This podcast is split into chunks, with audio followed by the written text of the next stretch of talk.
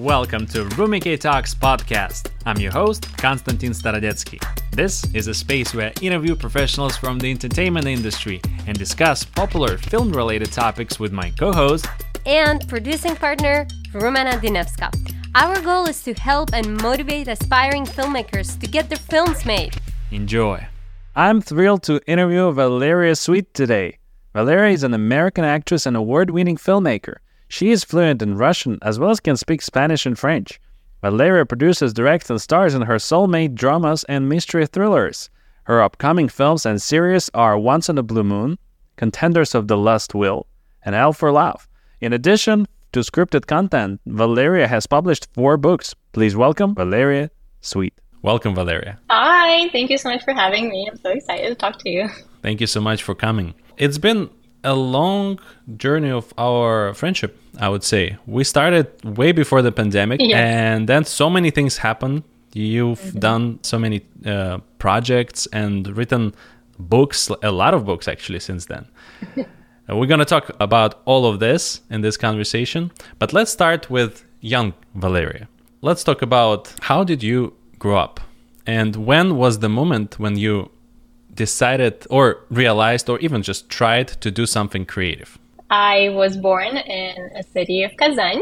It's you know, in Russia, but it's interesting because it's within an autonomous Republic of Tatarstan. It's its capital. So to this day, I am still learning like how it stands out and how it's different being from there and being from Russia. I used to think it's all the same. And then when I moved to LA and I met more people who speak Russian from somewhere else, they were like, oh, Kazan, that's not really Russian. I'm like, well, no, it is, you know, or I would say things that I thought were Russian, but they were actually Tatar that made its way into like Russian, you know, slang in Kazan. And like, for example, like, Aida pashli means like, let's go. And like, I'll say it here. And people are like, what are you saying? I don't understand. And then like I was starting to understand like that's so interesting that like where I grew up was actually so different. So um, I was born there and I honestly had a very beautiful childhood. It wasn't like filled with like a bunch of riches or anything, but I had everything that I needed. Like, you know, I didn't have a lot of toys, but like I didn't know that I, I could have a lot of toys, you know. And I was actually always creative. Like, I wanted to be so many different creative things. I wanted to be a singer first. I wanted to be a dancer. I wanted, um, you know, to be an artist. I created my like fashion line, and then I made my friends like do a fashion show several times, and I would put together outfits. And then I started creating like different episodes for TV shows. So like whatever my favorite TV show was at the time, like Buffy or Charmed, I was like, okay, let's have this episode, but like let's have a different like characters in there. And you play this and you play this. So I was basically like directing and kind of like writing, creating at that time and like acting. And I didn't know, you know, I was like kind of playing with all these, but I didn't have any way of knowing that that's an actual job when I was little, nor that I had any role models at that time. And I wouldn't actually until way later. But it was something that I definitely was starting to do very young. What about your parents? How uh, were they reacting to your multi passionate creative endeavors? when I was little? yeah. My biggest supporter was one of my grandmas. She probably knew that it was going to be very creative and she encouraged everything that I did. So when I was at her house, I was like in heaven because I could do anything and everything, you know, and she would really just like, you know, applaud and make sure that I was encouraged. My parents, I don't think they like realized how as you know how creative I was because they were working more, so I was like spending more time with my grandmas. But I know that when I was in kindergarten, there was um, a picture that I drew of my parents and me going, uh, like skiing and my kindergarten teacher she like pulled my mom aside and she's like oh my god like you drew this photo like you need to like really you know put her into like a school or something to do it. And my mom looked at this picture and she was like that's interesting that she drew us all together because we went without her. But my kindergarten teacher she loved the picture so much she wouldn't even give it to my mom. She framed it and kept it for herself. Oh wow! Uh, I know. To this day, I'm like, why would she? um, but then I had friends who were more, or who I thought were more creative than me. So they were the ones who were the artist, you know, the singer, the piano player. So I was at the time the dancer, so I went to the dance school instead of any of that. It's interesting how we start out and somebody just decides, like, you're this and you're this and you can't be this. Mm-hmm. And so that's how it was when I was growing up. So it wasn't until I moved to like North Carolina and was growing up there that I actually knew, like, oh, okay, so I can draw. Mm-hmm. I can also draw. Like, my friend is not the only person who can draw. So I ended up going um, and getting my BFA in art and graphic design. So nice. At uh, at what age did you move to North Carolina? I was twelve, but I actually knew way before. Like I always kind of knew that I was going to move to America. It was like not a shock to me. Like everything I read, everything I did, everything I watched was American. I mean, dubbed in Russian, obviously. Oh yeah. You know. so I was like so excited. well, let's um, take a little detour, or so to speak. Your experience watching movies in Russian, like dubbed movies, basically watching mm. them in Russian, the American movies or British movies or whatever. Mm. And I had the same experience. I was I used to watch movies in Russian, uh, dubbed, and it was normal. I would even you know go and download them from somewhere in dubbed version because mm. I couldn't speak uh, English uh, at that time, or like couldn't at least speak it in a way so I understand it. I don't have to tense my brain. But then when I move here uh, and I start speaking better, I rewatched all of the not all of the films, but all of the ones that I loved. And mm-hmm. it was like a Matrix experience, like a you know, like I'm a Neo, and I woke up in the real world. was how was this experience for you when you start watching films in English? So my first movie that I actually watched in English in the movie theater was Scooby Doo with like Sarah Michelle Gellar. and I was actually very surprised because I understood most of it. Like maybe like, you know, 82%. I was 12, so I think it was just normal. Like a normal transition. Like like I wanted to be American, you know. Um, so I can see what you mean by your experience. I didn't have the same experience because I, I don't know if I would have known what to look for.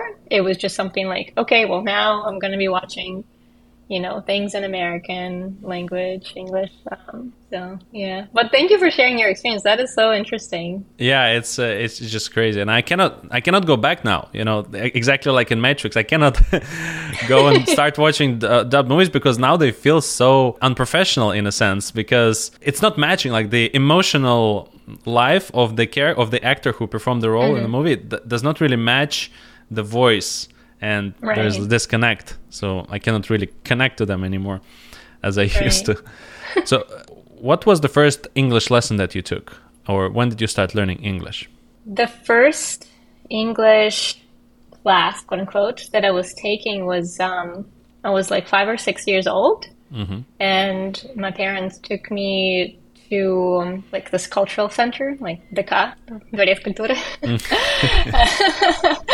and uh, and yeah, I had like an hour class a week or something. I remember learning, you know, words like lion, sun, you know, hello, how are you? Mm-hmm. So I definitely remember like that was also the first language that I was learning because I also was learning Tatar when I started school. So I was learning like main languages at the same time. But then English started in second grade. That was like almost every day. We had a class that was really intensive in math and English. So, yeah, we had English like five times a week out of six. or something crazy. when do you think you start actually speaking English, like with real people, with real uh, English speakers? So when I moved to North Carolina, my first culture shock was that the British English that we were learning in Russia yeah. was not the, you know, the American English and definitely not the Southern, you know, American uh-huh. that I encountered in North Carolina. So I remember people would talk to me and I have no idea what they're saying. You know, first of all, they're speaking, you know, with a Southern drawl. They have their own slang. Like they don't say like I want to. They say I wanna. Like mm-hmm. I'm not going. You know, I, I, I'm gonna. Which is what I say now. Like it's hard for me to go back. Um, but I remember that it was very hard to start speaking. Like once I moved to North Carolina, I definitely kind of like withdrew from people for for a minute. I wanted to be around people all the time, but it was hard for me to like overcome speaking because I was so afraid to be wrong or like. I remember I had a pen pal, um, even in Russia, because so my my mom and I moved mm. because she got married, mm-hmm. and my dad, American dad, um, he was like so caring that he had me have a pen pal, which was his friend's granddaughter. So I would ride with her when I was still in Russia, and which made my, you know, transfer over here easier too. But when I first met her and her brother, and they were speaking and they were speaking fast, and I didn't know what they were saying.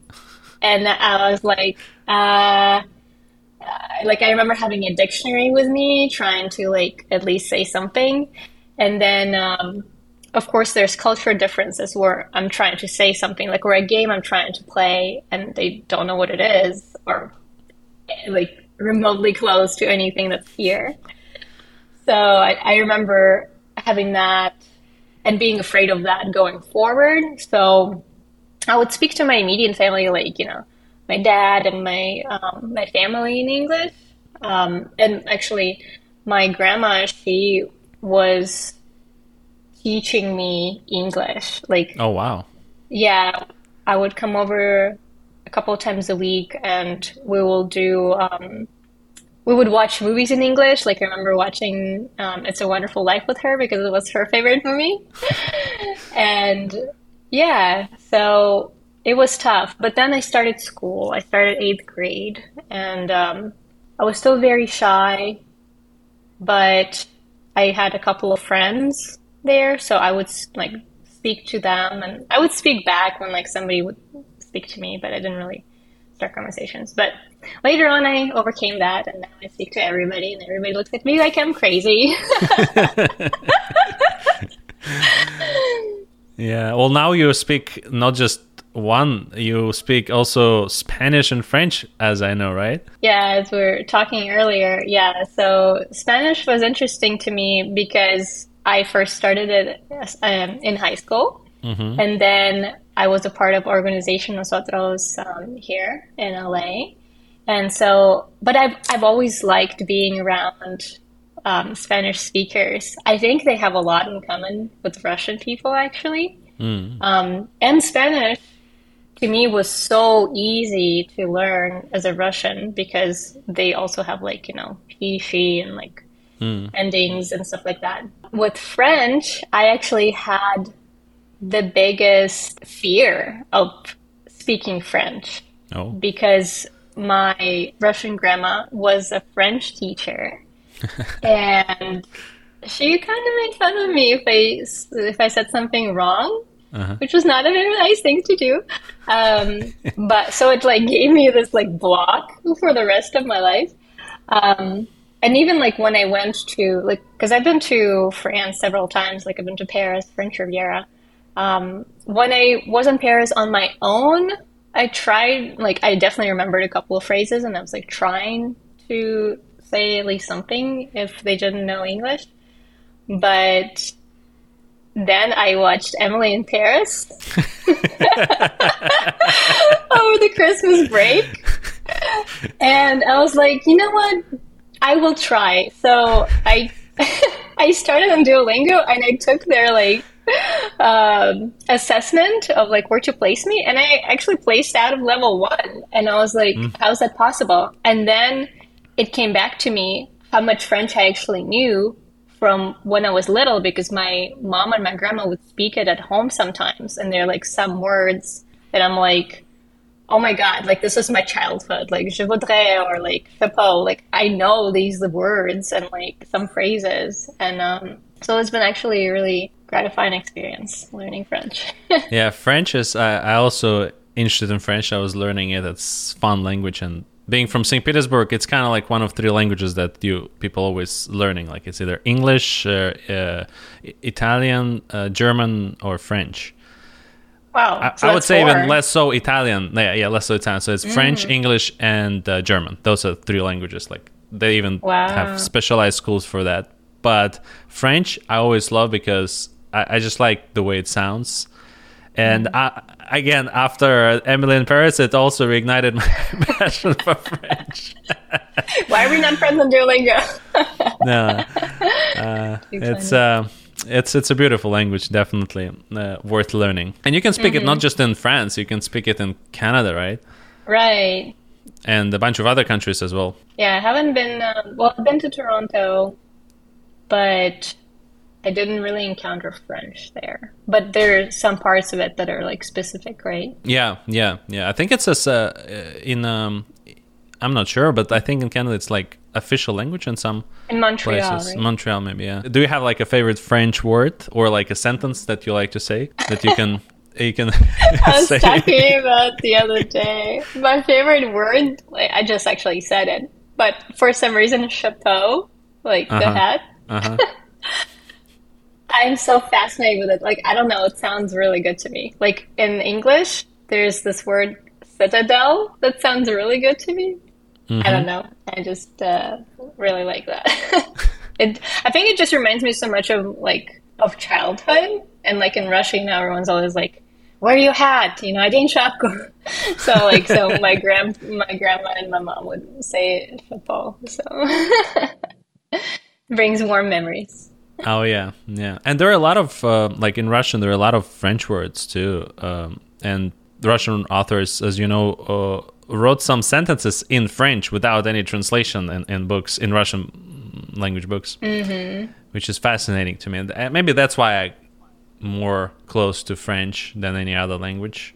Uh, because of that because it's kind of like especially in st petersburg it, it, used to people used to speak french in st petersburg a lot kind of like it considered like a fancy fancy language to know. Like if you speak French, you're cool, in a sense. Yeah, at, at and back time. in like 1800s, mm-hmm. it was some people's like primary language. Like they didn't even know Russian as well. Mm-hmm. And I think like every other book in Russian has uh, uh, like the story. Every story uh, in in Russian that around that time that takes place around the time have a, a French tutor who comes to the family or something like this. right.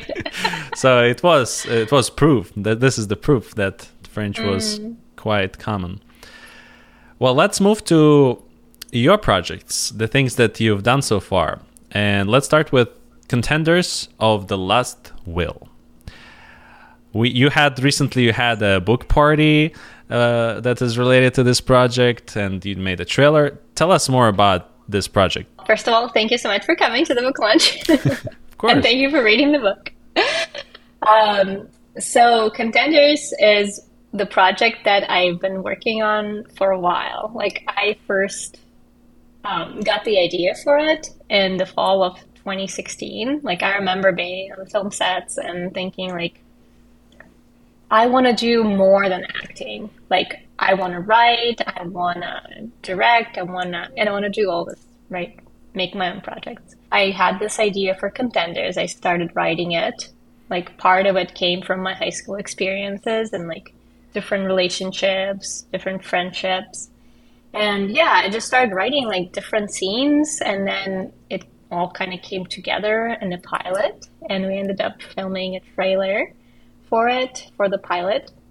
And um, we pitched it around town and it got some buzz but everybody would ask like oh, do you have the IP locked in? Like, oh, you know, it's not based on a book. Like, usually you would like a teen drama like it was, because it was very similar to like Vampire Diaries or like Riverdale just came out. And I was like, that's a sister show. So I was like, okay, like, what do I do? So I kind of set it aside for a bit because everyone was like, oh, you should turn it into a book. And I was like, I don't really know how yet. And, um, and I worked on other projects. I filmed Red String of Fate, miniseries in Russia. Actually, I filmed it in Kazan um, over three three years. Like I would go every every year and film a different part. Oh, that's fun. Um, yeah, and then I wrote three books: uh, the most wanted one in the world, and the Book of Soulmates, which were like self help books. One is about how to meet the one, like you want a good relationship, you want to get married, what to look for, basically. And then Book of Soulmates and Red String of Fate are actually connected because Book of Soulmates came from the Red String of Fate.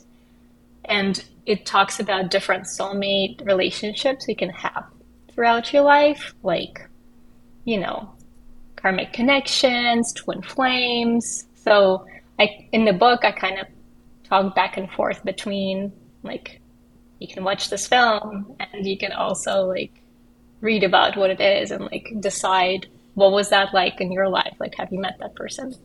Mm-hmm. and you know different kindred spirits because like everybody we meet like if you've stayed um, friends with somebody for a long time they're like your kindred person you know? So and the third book is a manifestation planner. So it came from me being a lot productive sometimes. So people are like, "Oh, how do you achieve so much?" And I'm like, "I don't, you know, I just do." Um, so it was kind of like manifestation um, journal in a sense, where like this is how I like visualize things. This is how you can do like a vision board.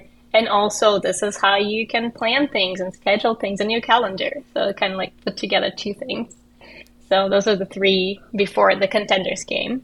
Mm-hmm. And now, contenders, I, I've been trying to publish this book for a while. You know, I would like get going with it, and it was just never really the right time. And finally, it was the time. Like, I've been putting it on my to do list, like my yearly to do list. You know, I'll put mm-hmm. like 10 things to do this year, probably for the last couple of years. Um, so it's just been, it, you know, it's the right time. Um, so I decided let's turn this pilot script into a book. So it's in the fiction version, but I left out the flowery description, so it reads really fast. I don't know. You can you can tell me if it does or doesn't. it does. I, I did read it uh, during my um, time at the Manhattan Beach. Uh, like I think maybe in an, in an hour or or so. Yeah, I think I finished it. Yeah, that's very, awesome. Yeah, it it reads very well. Yeah, yeah, it should read like you know an episode of like a CW or a freeform type of show. I've been really excited to kind of like get that project going again, and hopefully we get to make a TV show out of it someday. So, so how do you go from oh I want to um, write this show to actually creating a trailer and also writing a book and having a book party. What, what is the what are the steps that needs to be taken to to get to the book party? You got to have an idea right? You everything starts with an idea and if you don't currently have an idea just start paying attention to different things that you want to do different things that are you know interesting to you. Start putting in like you know your phone notes like if an idea comes to you, like write it down and just keep doing that until you, you have a collection of ideas or you decide to like on a theme. And so you end up sometimes with a script and you do that and then you decide, okay, I maybe don't have the money right now to film the full episode. so let's uh, run an Indiegogo campaign and uh, you know, price it all out and try a trailer. And we filmed it in a way that it kind of looks like it's a trailer from a filmed pilot, right? Like it's so cohesive that you feel like, okay, where is the actual episode, right? Um, and I wanted to look like a first look of a show. So I definitely like looked at examples of different first looks of different TV shows, and I was like, okay, this is what I want. This is what I want it to look like. And then you put together a team, you cast, and you set a date. you know, you end up doing that, and then you edit, and um, and then and when I wrote the novel, I had well, I actually have a personal assistant who helps me. She's one of my friends in North Carolina, Catherine, and she had helped me turn the book like more into a novel form because like I asked her like, okay, this is what I'm kind of looking for. If you can help me, um, it'll help me then go back to it and then fill in the information. So, um, so basically, like I had it in the script form, right? So I had to go from the script to like you know Max, and then what did you do? You know, to mm-hmm. like, and then Max turns into, you know, turns to the corner and says like, "What did you do?" or something. So yeah, I definitely after she had helped me, I went and like done a couple more revisions and added some stuff back into the script too because or into the novel form because there are some things that I kind of left out of the script because it didn't really matter. Like you weren't gonna see it. But as the reader is reading, it's important to the reader to see it in the novel form. So that's interesting too. And then you, you know, I published it on Amazon and mm-hmm. I decided, okay, I want to celebrate. Like, I don't want another milestone to go without celebrating it. So I decided let's have a book launch, you know, and invite my friends and have have some fun, have some uh, foods like chicken contenders.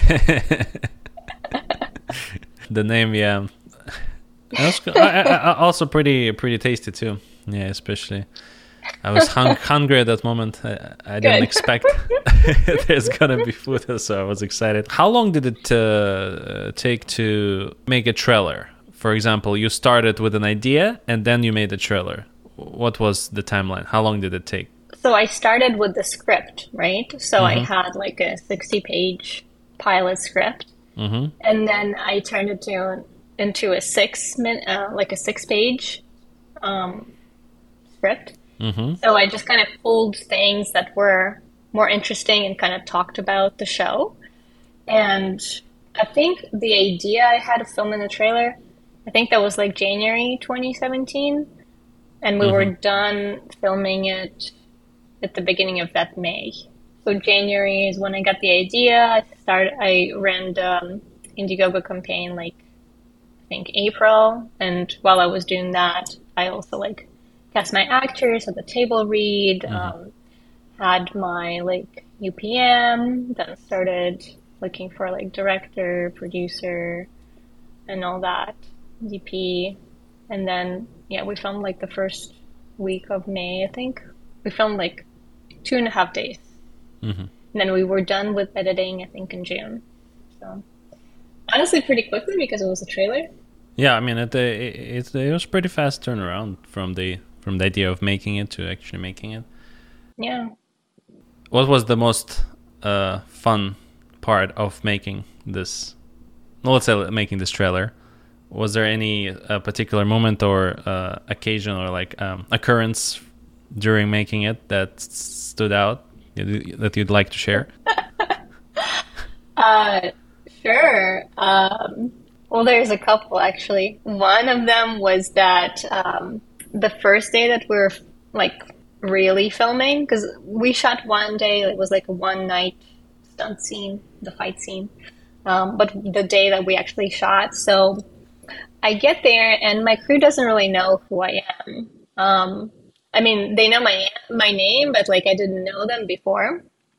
So I get there and I'm like, "Hey, I'm Valerian." Like, basically the showrunner was saying, um, and the crew's like, "Okay, I'm wearing like this trench coat and like, you know, kind of like messy hair and stuff like that because you know we're starting early and like I don't care. I'm not acting until later. I work alongside with them for maybe like half a day, and then I have my scenes, at, you know, at the second half of the day.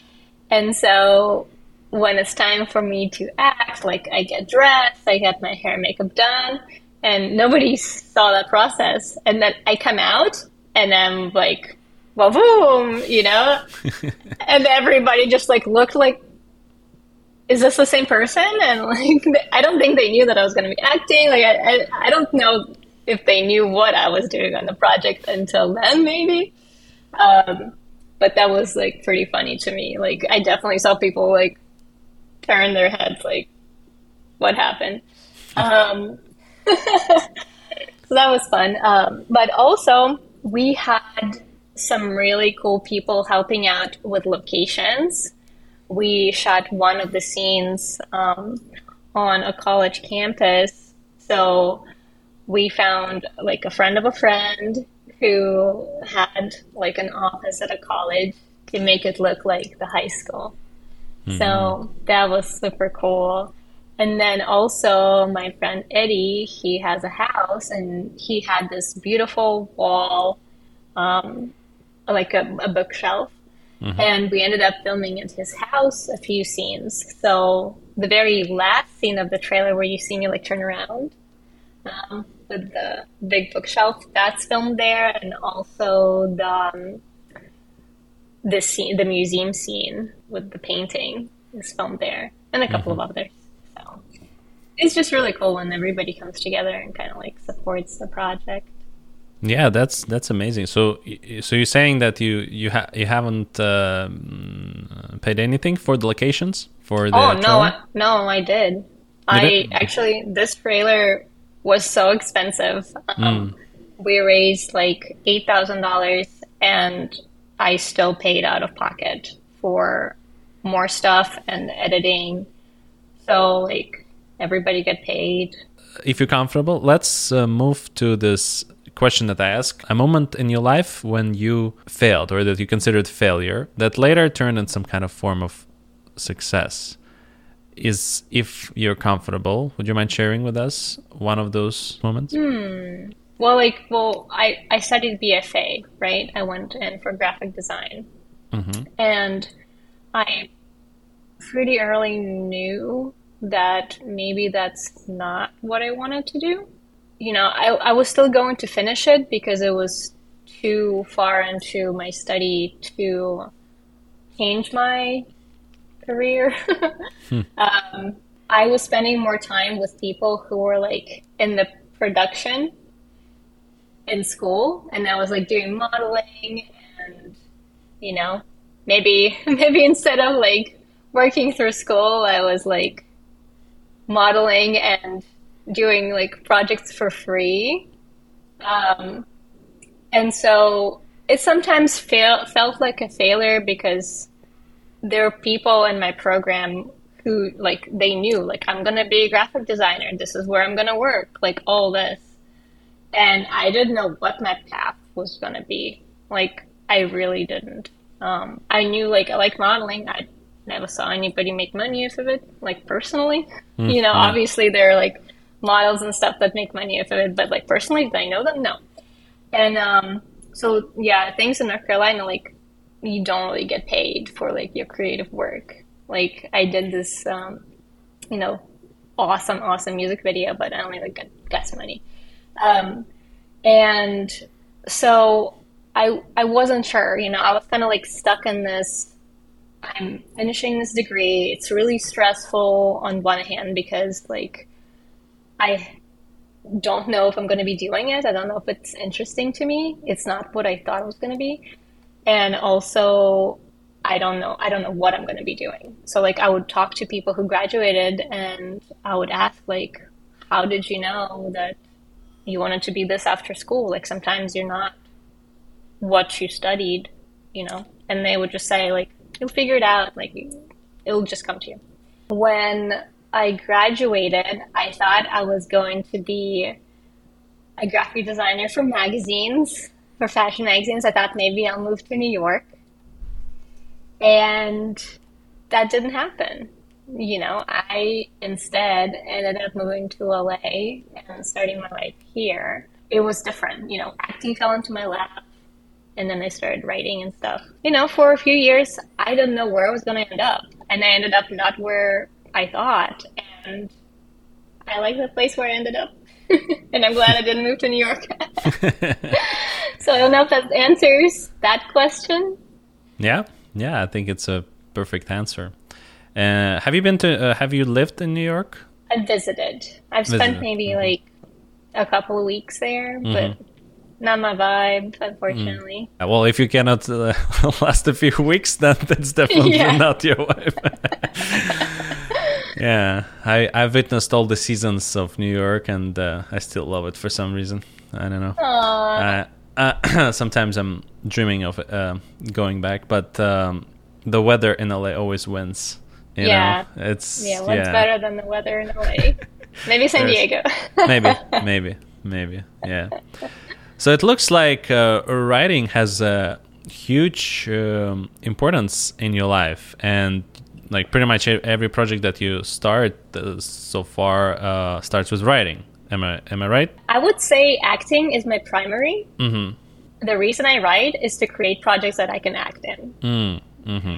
So actually, every book except for the journal have turned into a pilot or something. So actually, even my first book, the most one one in the world, um, I published it after I had filmed this like pilot for a series called L for Love. Mm-hmm. So I wrote a few episodes of L for Love. Like it, w- it was going to be like um, a 20 minute dramedy about a life coach, like a, lo- a love life coach who helps everybody else but her personal life is in disarray. so, and actually, the advice that I give in that pilot episode is directly connected to the one of the chapters in my book.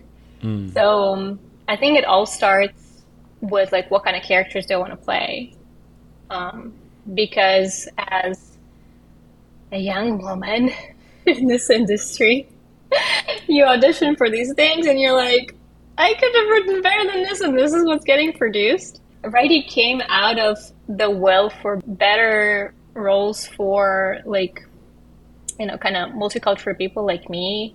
Mm-hmm. um, when I go into casting, it's what they want to see, right?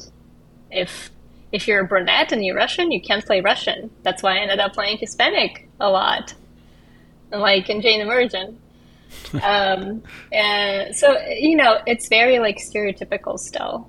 So, and then if they see that you speak Russian on the resume, it's like, oh, then you, you you're just Russian. You can't even speak English, basically. Like I mm. Going to an interview for an agent, and he saw my resume probably for the first time in my in my interview, and the first question he asked was, "So, do you have an O1 visa?" And I was like, I grew up here. Um, you know, so it's like things like that. Um, so I was like, no, I have to create work for myself. I have to create work for my friends. Um, so that like show running streak from when I was little kind of hit me um, because if I want to continue like acting and making projects like that I want and not just like acting in other people's projects, um, I need to make my own content. So that's where it actually came from. Mm-hmm. Does that answer the question? Um, yeah. Um, I guess my, my, what I wanted to actually ask: Do you enjoy mm-hmm. writing? Uh, do you find uh, joy in um, creating new characters and those new worlds? Yeah, yeah, I really like it. Um, it definitely you have to like set the time for doing that and for yeah. like the discovery because um, I mean, just like with anything, you have to put the time into it, right? Mm-hmm. But because writing is not just writing, writing is rewriting and editing. You know, you, you write the first draft and mm-hmm. then you work on the edit for a very long time. But I do like it. I am a part of a writers group, and you know, it's good to have people who give you honest feedback and will tell you like something's not working here and then you rework it yeah that's always very helpful yeah especially when it comes to making screenplays for mm-hmm. that you're gonna spend a lot of money to produce later. yeah. So how do you go from oh I want to like fi- find a new gig uh, to act or a movie or a TV show? What do you search for those projects, or do you have an agent, or um, like what is the balance between projects that you create yourself and then the projects that um, you uh, you find outside? I have lots of agents for everything, you know, mm-hmm. theatrical, commercial. I think the only one I don't have currently, I mean, like, I guess like the commercial agent is kind of part of print, but I would like to find a print agent just like for modeling again. That mm-hmm. would be cool. So I definitely have people um, looking for me, but I also submit an Actors Access. Um, I'm always like looking on Instagram, like I follow different casting agencies and like they'll post, you know, links to this casting, like do mm-hmm. this, do that.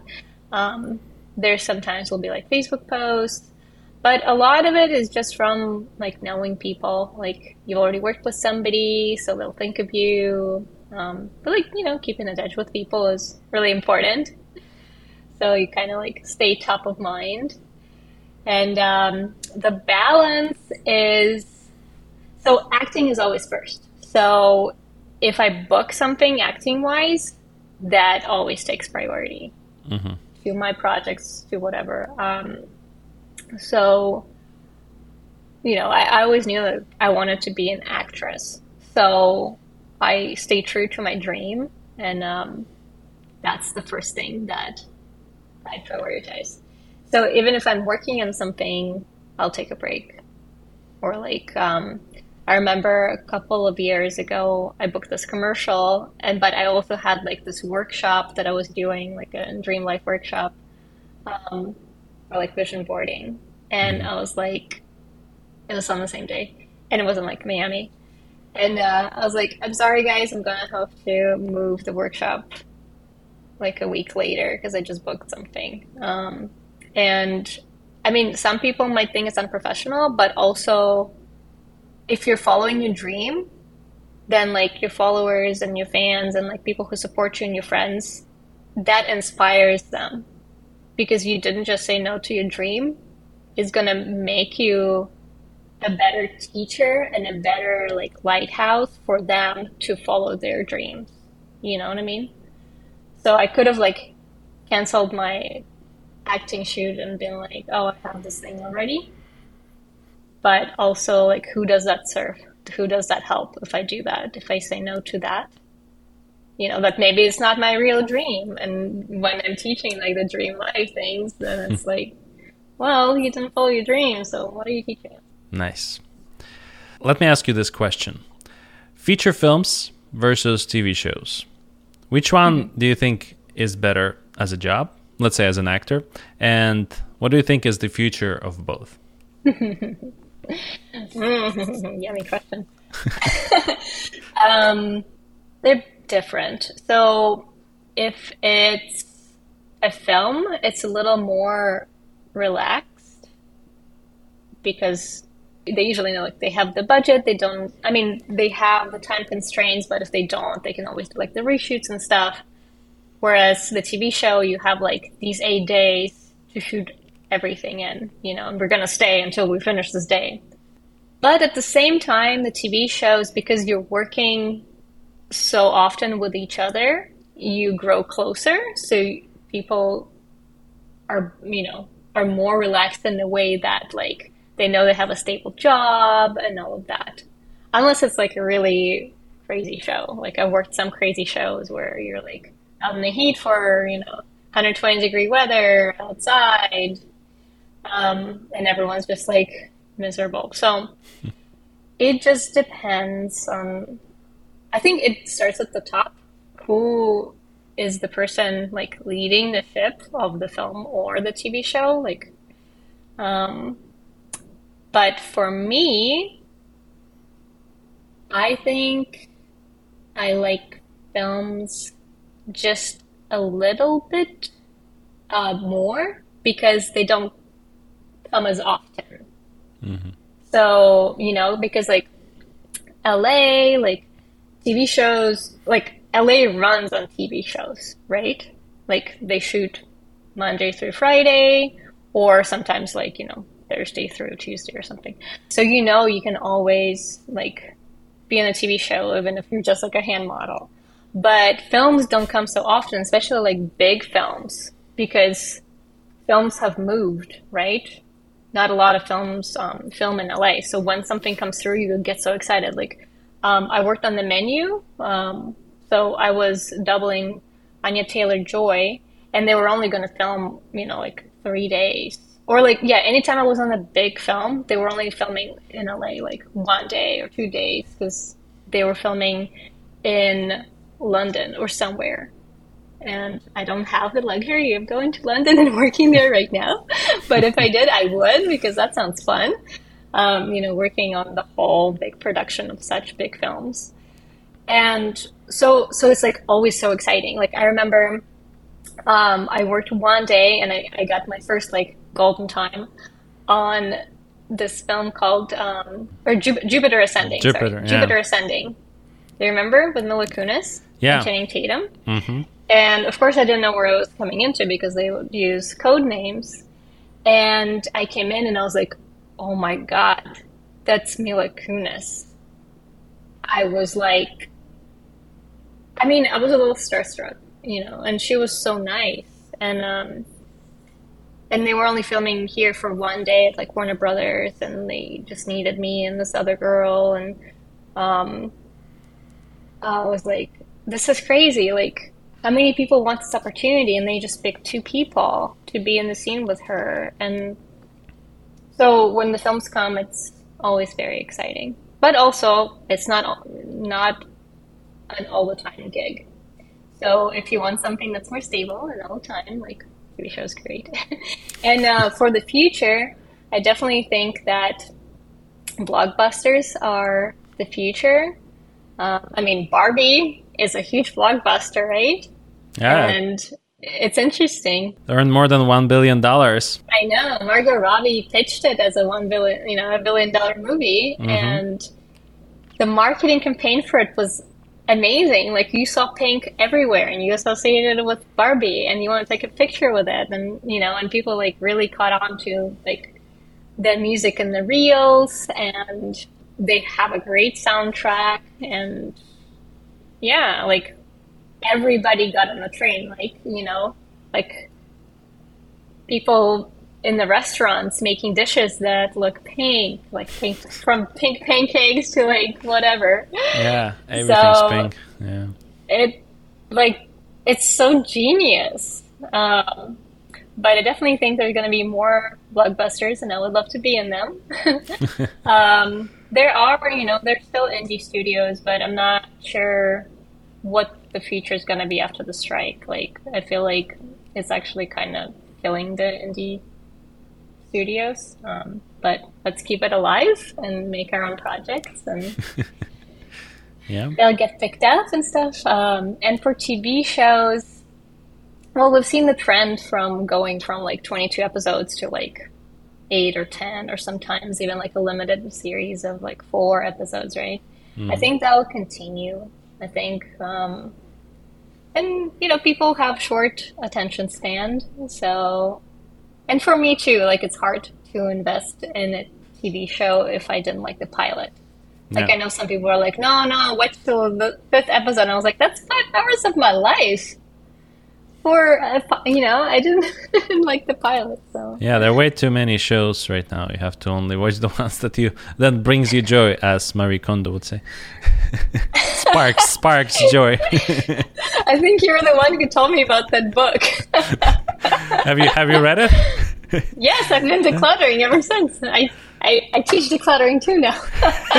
are you are you a certified consultant, uh, Marie Kondo now?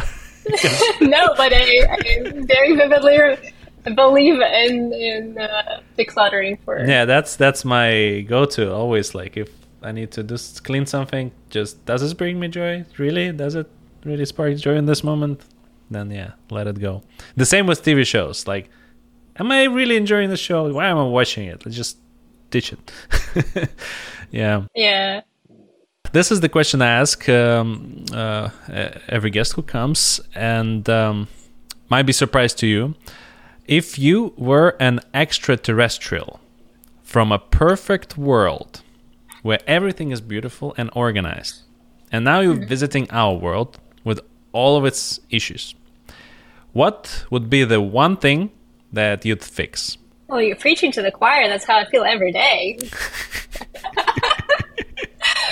um, one thing that I would fix is I think people talking to each other, not just kind of like labeling each other like you are of this faith or you are of, you know, this belief or like you're from this country or you're from whatever. Like, um, just following your intuition, like until person did something bad to you, like why would you treat them, you know, any different than how you would treat your friend.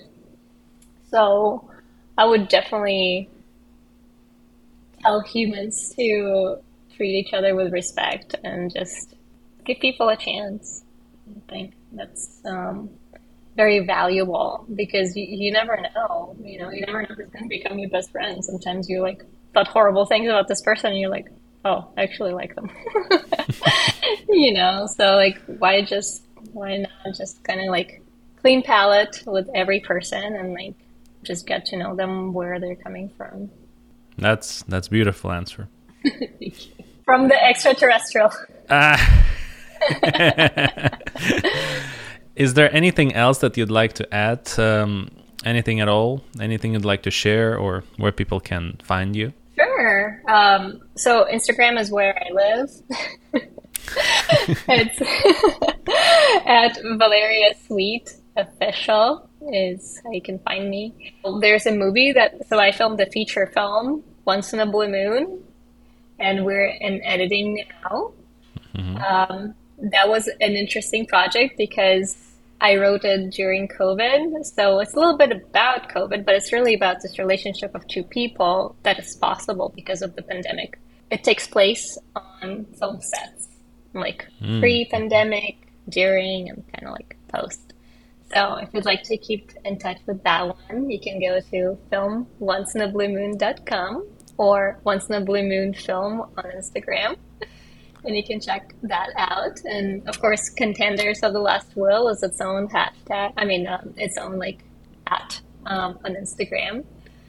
But uh, besides that, I just want to say that whoever's listening to us, I hope they're uh, realizing their potential and also thinking about their dreams. And if they're not necessarily following one right now, you can always go back to what you wanted to be as a child when you were like, I don't know, seven, eight, nine years old. Like, what did you like to do? Sometimes we don't know that we wanted to be an artist. Sometimes we don't know we wanted to be a doctor. But we know that there's some special skills that we were really good at that, like, either our parents said, like, oh, you're really good at this. Like, you're really good at building or you're really good at painting or whatever and uh, pick that thing up and just think about your childhood a lot and like about the good parts and parts that people said like good things about. Or maybe you know remember things like what did people say like oh you shouldn't do that? Or um, you can do that. What were those things? And like go actually do them. You probably can do them. And probably really good at them. So always go back to within yourself. Nice. And now we arrived at the final question of this interview. Obsession of the Week. It could be anything a favorite book, movie, or something random.